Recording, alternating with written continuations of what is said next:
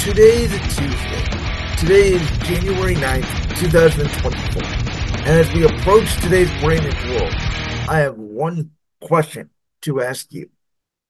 Are they cheating now? I said throughout the entire Michigan scandal when they were what 8 0, 9 0 when it came out, if Michigan was 4 and 4 or 5 and 3 or weren't clearly the best team in the country throughout the entire college football season, nobody would care about a cheating scandal. I said, you know how hard it is for coaches to steal signs, then reweight those signs back to the players. Then the players communicate that, you know, the play caller in the huddle communicates that to the other players on the team. All by the time the other team gets set to snap the ball. It is extremely difficult and will not cause a competitive advantage. Hmm.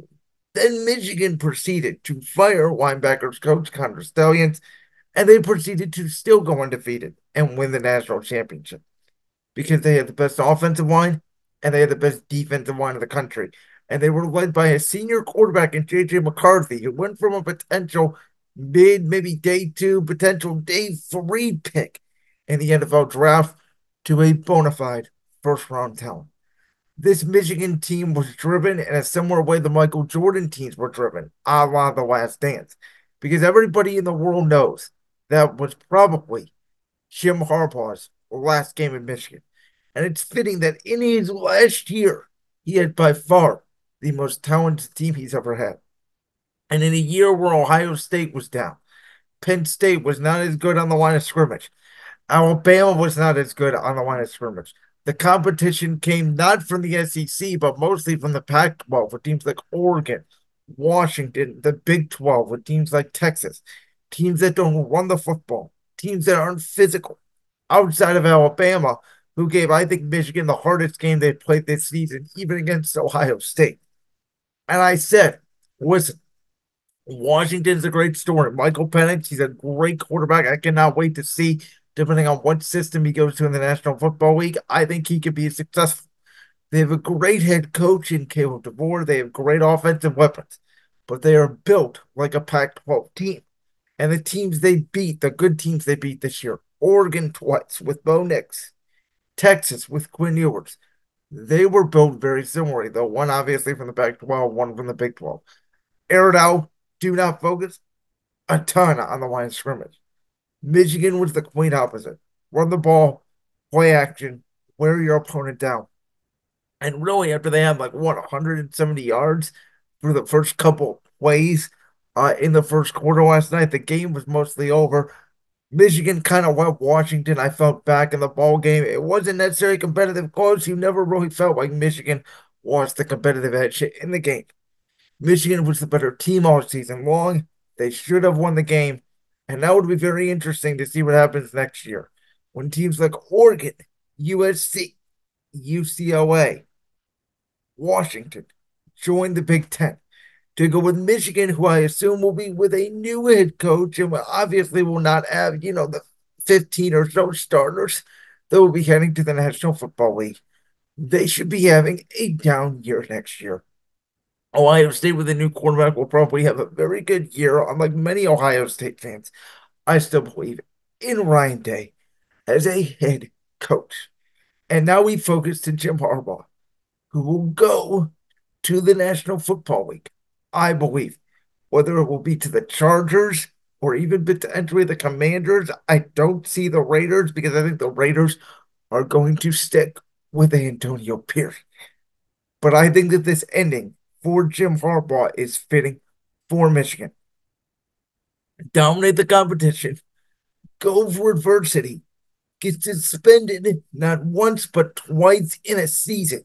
And yet Michigan still proved that no matter what, they were never really ever challenged all season long. Unlike many people, I congratulate Michigan. I congratulate Jim Harbaugh. 18 in the NFL has come and passed. In the money line, we went 10 and 6. In best bets, I went 3, 4, 5. That puts us going into the postseason on the year. In the money line, we will be at 184 and 88. in best bets, we will be 59 for 89 with one push. The money line games I got wrong were I took Indy plus one and a half. I also bet, bet that against the Texans. Obviously, the last play of the game, the fourth and one, Gardner Minshew could have made a better throw. Back could have made a better catch. Regardless, CJ Stroud and the Houston Texans win the AFC South, thanks in part to the Jacksonville Jaguars, who I don't know what's going on with Jacksonville. I defended Doug Pederson when he was in Philadelphia. I defended him last year when he was in Jacksonville. They have not played well, obviously, over the last six weeks, a lot like my Philadelphia Eagles, but unlike the Eagles, Jacksonville, with a generational talent, I believe in Trevor Lawrence, failed to make the postseason. They just fired their entire defensive staff. Well, a new offensive staff be in place. Doug Pederson is definitely on the hot seat in Jacksonville in excuse me, in 2024. Something I would not have thought I would have said prior to the season. Obviously, New England put up an outwards effort against the Jets. Yes, I know it was a snowstorm, but I thought New England would cover the two and a half against the Jets. I just did not think Trevor Siemian would be able to move the ball against Belichick, and he barely did. But Bill Belichick and the New England Patriots, the worst offense in football, barely put up a field goal against the Jets. Now, I did have the Lions minus three against Minnesota. That was a good call, though it could be costly because Sam LaPorta could be out for the Detroit Lions. They decided to play other starters because there was a chance they could get the two seed if the Cowboys lose and the Eagles lose. Obviously, one happened, one did not. So it was a pointless game for Detroit, it turns out to be, but could be costly if they lose, excuse me, LaPorta, because they're going to need him against the Los Angeles Rams. I picked Tampa as well, minus five and a half against Carolina. Now, their offense did not look great, but I will say this the Carolina Panthers have a pretty good defense.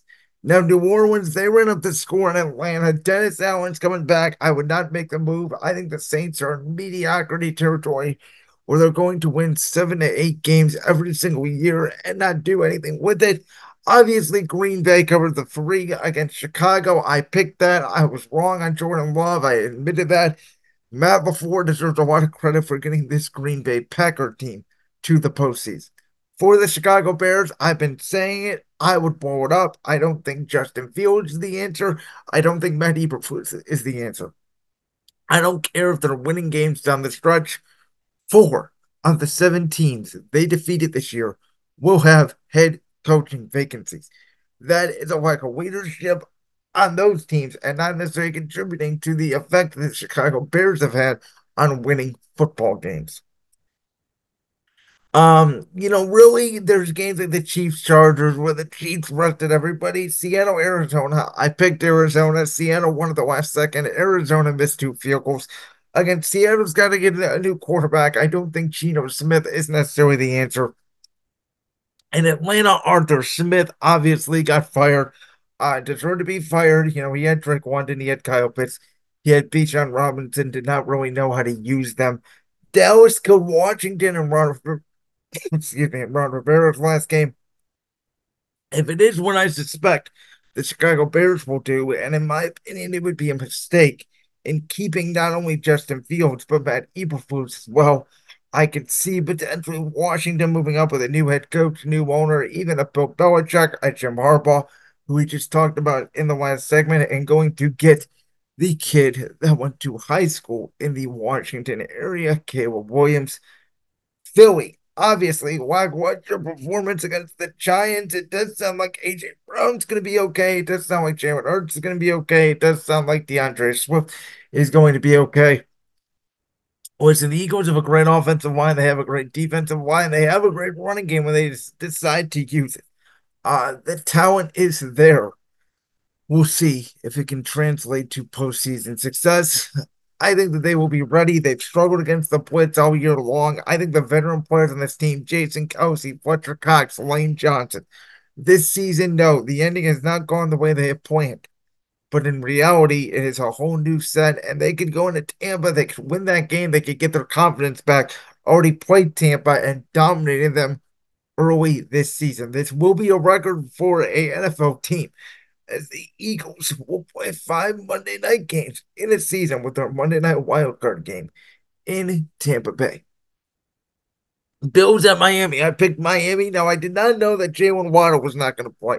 That probably would have changed my opinion. I would have went with Buffalo, but Josh Allen did not play great in the first half, made a lot of crucial mistakes, but we see now why a big franchise quarterback changing talent like Josh Allen and the ability they went from Ken Dorsey, who was struggling as their offensive coordinator, to Joe Brady. And ever since losing to the Philadelphia Eagles in overtime, they have not lost a game. And Buffalo crawled all the way back as Miami sort of melted down here down the stretch. One of their last wins came as a barely surviving win at home against Dallas. And now they have to go to Kansas City in the wild card weekend.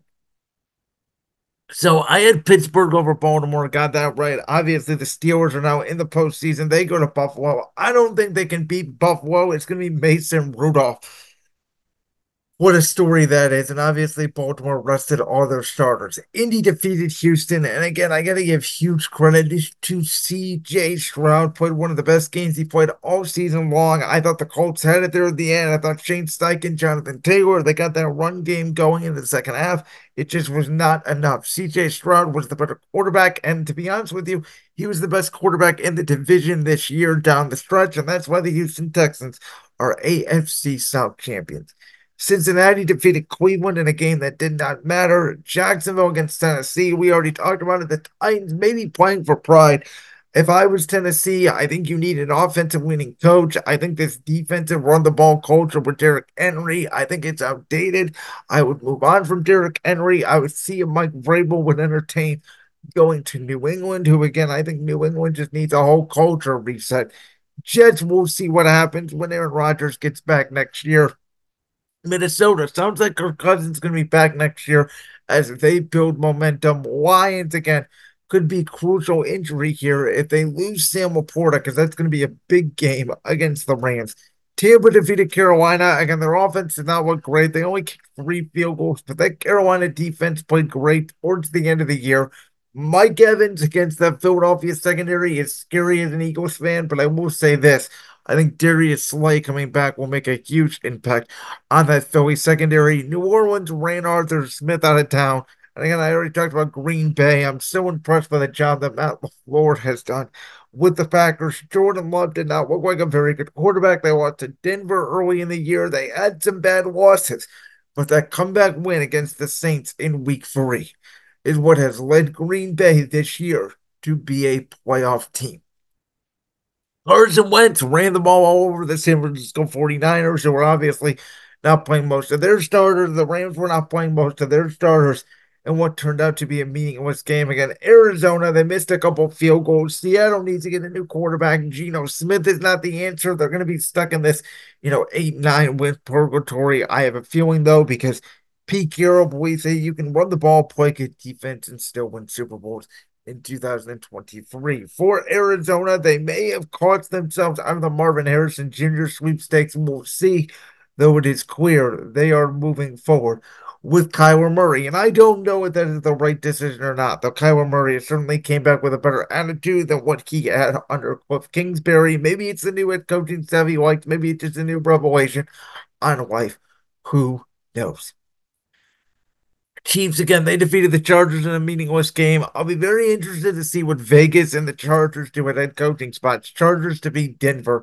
Obvious, or excuse me, Raiders to beat Denver. I would like Antonio Pierce to stay on as the Raiders head coach, and I would like to see either Jim Harbaugh or Bill Belichick, preferably, in my opinion, Harbaugh because he is an offensive mind. And, you know, as I said in the previous segment, I think he's done everything he needs to do at Michigan to see him go coach that Charger team.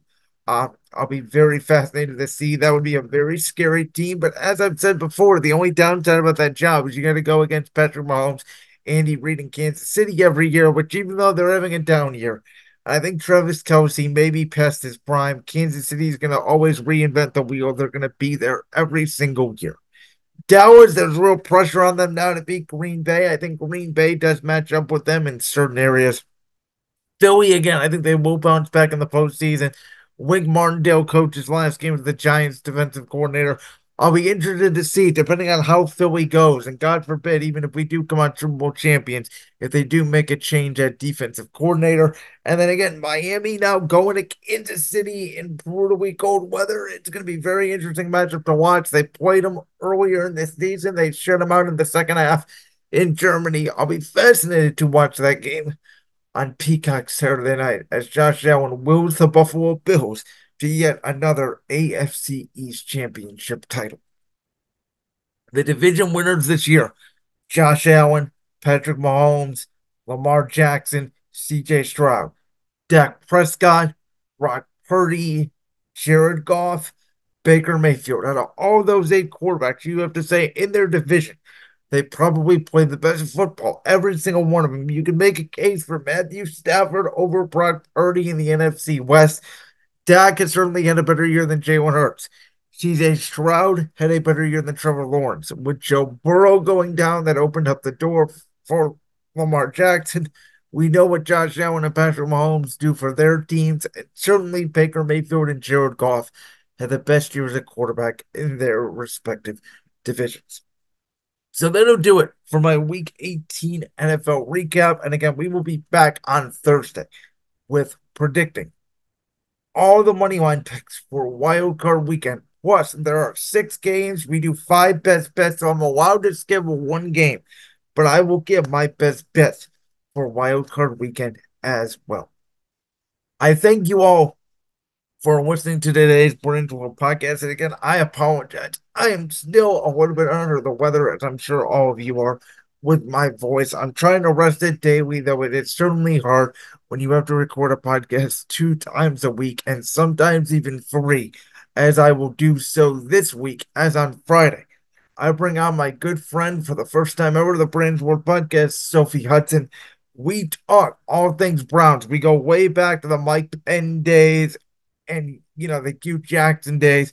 We talk all things Browns a woman's perspective on Deshaun Watson in Cleveland, the Travis Kelce Taylor Swift drama, women's coverage in sports, and more. I'm very excited for you guys to hear that interview on Friday. As always, we are in collaboration with Voltage Live. I do a show every Tuesday night, though this week it's going to be Wednesday, with Josh Ungar over at Championship Rings. Those links are in the description below, and I'll see you guys on Thursday when we break down all things NFL Wild Card.